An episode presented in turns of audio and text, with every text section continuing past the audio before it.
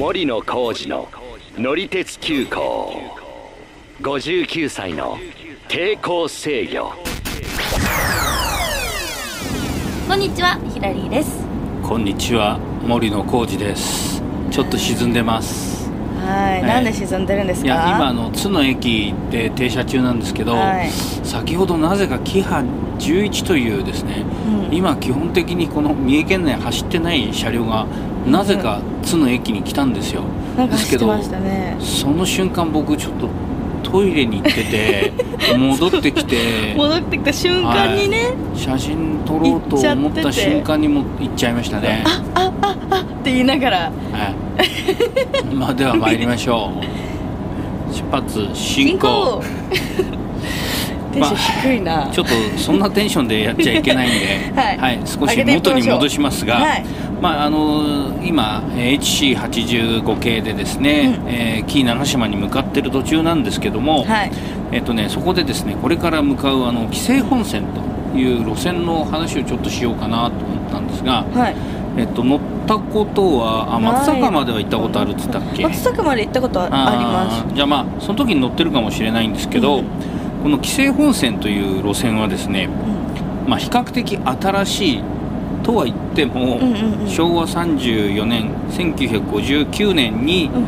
えー亀山から、えー和歌山間全通したという、まあ、いわゆる日本のなんとか本線ってついてる中では、うん実はまあ一番新しいという路線なんです、まあ、その後に新幹線とかまあいろいろできてるんですけどあいわゆる在来線の、えーまあ、こういう本線というのかな、ん。あのメインラインの中では一番最後にできたという路線なんですけどね、はい。で最後にまあ開業した区間は、えー、と三重県の三木里っていう駅から、えー、新鹿っていう駅なんで、まあ、ちょっと今日は行かない、えー方に入るんですけども、う、うん、えーとまあ、あのもうちょっと先ですね。紀伊長島より先ということになりますね。うん。で、まあ、当時開業した時には天王寺から白浜間の準急熊野っていうのがあったそうなんですけど、ん。まだ SL ですよ。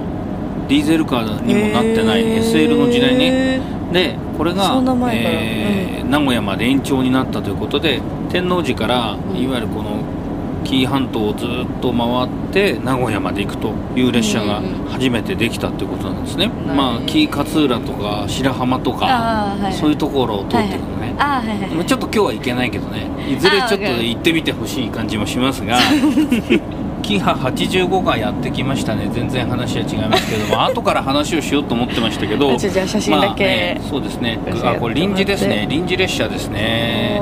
キハ85えっ、と撮ってますね。4両編成ですね。えっ、とまあそのさっきの話に戻すとですね、はい。で、えーまあ、1961年からはそのディーゼル急行になったということで、うん。急行奇襲というのが、えー今度は天王寺から名古屋までと。うんそれから名古屋から紀伊勝浦間は、うん。夜行の夜行ですよ。夜夜行行列車が走ってたということで、夜行の準急牛尾っていうのが走ってたということですね、うん。あ東京から新宮まであの名古屋とかえーこの今いる津とかも通って、那智という急行もあったということなんですよね。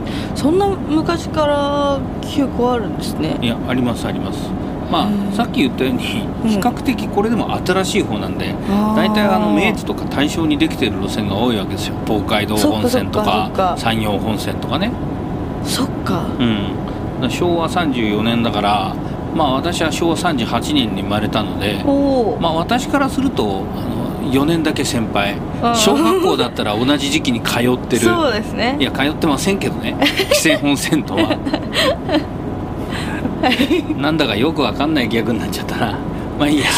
まあでもいつもの電車をね人生に例えてるんで、そうそうそうそう。まあ例えすぎ。間違ってはないかもしれない。例えすぎ。でえーっとまあいろいろともちろんこう歴史とかいろいろあるんですけども、うん。まあ、新幹線が開業する1964年のおそのちょっと前とかだと、ん。東京からのその新宮まで行く急行とかですねからさっき言った天王寺まで名古屋から行く急行とかそれからあの京都から、うん。えー草津線とか関西本線を通って亀山まで来て、うん。亀山からまた紀勢線に入ってっていう列車もあったりしたんですね。あうん、ー京都からだから、えー本線の方に行く列車もあったんですけど、うんうんうん。でね、えーっと1965年から、うん。まあ、その今日あのお世話になっている特急南紀号の、うん。えー元祖となるうん。特急黒潮、まあ、黒潮っていうのは今でもあの大阪からですね、うん。新宮方面に走ってる列車があるんですけど、まあ、それが天王寺大阪の天王寺から名古屋まで、うん。えー最初は直通で走ってたんですね黒潮号っていうのが、えーそれが最初にえー走り始めたのが1965年。新幹線ができた後ですね。昭和40年の春から走ってたということで大体どのぐらい時間がかかってたかっていうと、うん。まあ、これからちょっと何年か後の時刻表なんですけど68年の時刻表を見たら、うん。えー、と名古屋発9時35分9時で35分。はい。うん。天王寺が18時16お分ー。ということなんで。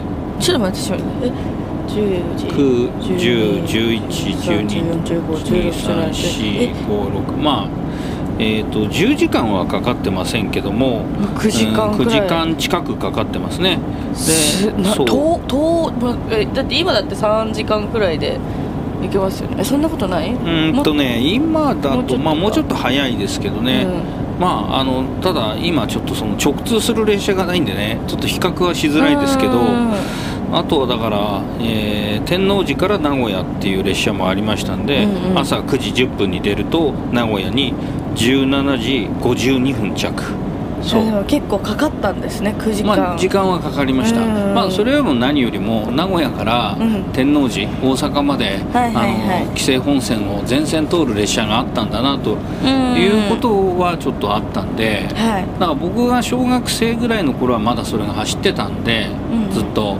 あのーまあちょっと乗ってみたいなと思いました、あはい。今津の駅を発車いたしました、はい走り出しましたね、まあ、さっきも何度も言ってる通りあんまり衝撃はないですね。ないですね。本当にスムーズすぎて。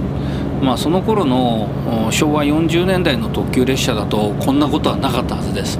ガガガガガガガガガそうですよねおーみたいな感じでねちょっとこの今の顔見せたいみんなにガガすガガガごい全力で演じてましたよええまあその頃はキハ80系というね、うんあのまあ、日本で、まあ、ほぼ最初にできたような車両が走ってたんですけどへで、えーっとまあ、当時はですね夜行列車も走ってたんですね。で、えーっとさっき言った、まあ、東京から直通する急行列車もあったんですけども、えーまあ、なんといってもあの天王寺からですね、う新宮まで寝台車がついてて、うん。その後名古屋まで行くっていうね普通列車があったんですよ。うん。でこれはねどういう感じかっていうとえまああの名古屋例えばその名古屋発のやつだと、名古屋発15時10分。だからまあ3時過ぎですね、うんうん。3時過ぎに出てまあだからそれは多分普通のこう昼間走る列車なんですよ、うん最初は。そうですね。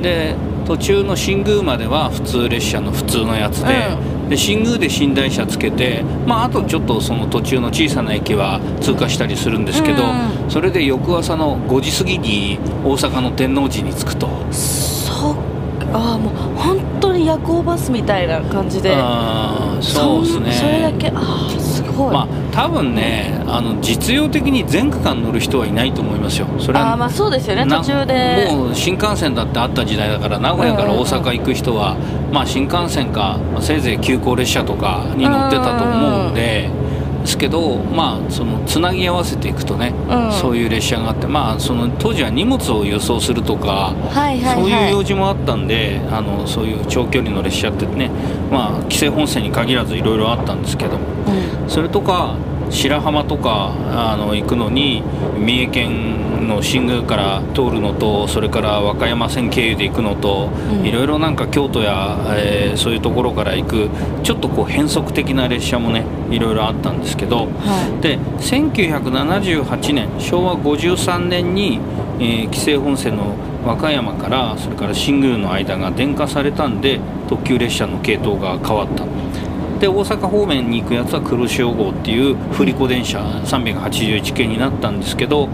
えー名古屋から紀伊勝浦の間に、まあ、その南紀号というのが初めて登場して、南紀号になって、えー名古屋から紀伊勝浦までの列車は当時は3往復かな、えーするようになったっていう感じなんですね。でも今よりやっぱり時間はかかってたんですよね。名古屋を朝なんですね。10時に出ると、うん。例えば紀伊勝浦に、えー14時10分2時10分に着くとかだから、まあ、4時間以上かかってたんですけども、えーその後にまあすごい飛ばしちゃう話としては飛ばしちゃうんですけど、はい。えー今、えーまあ、これ収録してるのが5月20日の時点なんですけど今の時点で定期列車として走ってるキハ85っていうのが、うん。えー、と1992年に登場したんですよ。まだ生まれる前かうんそうですだね。ね生まれる前ですね。でその、えー1992年に登場したキハ85でですね当時のその記録によるとですねうん。42分短縮してー。3時間23分で名古屋から紀伊勝浦まで行けるようになったと。早い随分。まあこれが大体今の水準なんですけどだいぶね変わりました。でその後はあのその時代はねまだあのまあこれ乗り鉄急行なんで急行の話ですけどうん。急行紀州っていうのがまだ走ってました。機種はい、紀州号っていうのはね。それからあの東京からね直通するね寝台特急もあったんですよ。ほキーっていう。だから東京をまあ夜というかゆ、まあ、夕方ではないかな、まあ、夕方ぐらいに出てう、うんうん。で名古屋の駅まで来て、まあ、当時その、うん。特急稲葉という、あ稲葉。はいえー稲葉の白うさぎとか聞いたことあると思いますけどその稲葉に行く、えー米子行きの列車だったんです、まあ、それが名古屋駅で切り離しを行って紀勢本線に向かうのとそっから。またそれから鳥取県に向かうのとということだったんですね。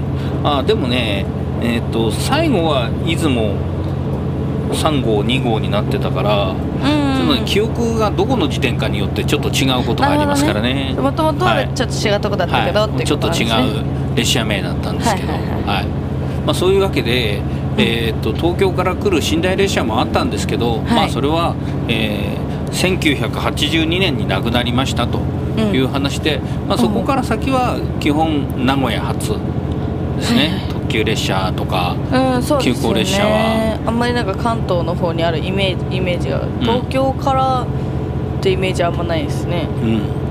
まあ、なんで、えー新幹線で名古屋まで来て、乗り換えうんて行くっていうパターンになったってことですね。は今まで和歌山県とかその三重県のいわゆる紀伊半島の方は行ったことは、あんまり記憶はない。あんまそうんないですねまあ、これからこの列車は紀伊半島に向かってね毎日走るようになるので、はいはいはい、またちょっと一度あの、まあ、今日は紀伊長島までですけども、うん。まあ、三重県ですけども、まあ、あの和歌山県までいずれ行くことになるんでうん。ちょっと乗ってみてあの紀伊勝浦終点のね、うん。あの勝浦とかはあのちょっと船に乗っていく温泉旅館とかもあるので、えーちょっと、うん面白いと思いますよ。いいですね。女子旅にも。うん向いてる。だからその時はもう特急南紀で、えー HC85 系でねうん行くというのが一番あの快適でいいんじゃないでしょうか、うん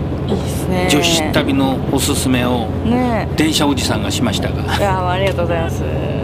よくわかってますね。まあということでまあかなり駆け足で、はい。しかもなんか自分の分かるとこだけ異様にこう詳しく分かんないところはなんか適当に喋って なんなんですけど、はい。まあ大体これが今から行く紀勢本線の歴史ですね。えまあ、あの意外に新しいということは覚えておいてください、はい。あの撮ってきた写真が後でツイッターで公開しようと思いますんであリンクは概要欄から貼っときます。よろしくお願いします、めちゃめちゃ撮ってます。えーということでご乗車ありがとうございました。森野浩二と。ひらりでした。この旅はまだまだ続くよ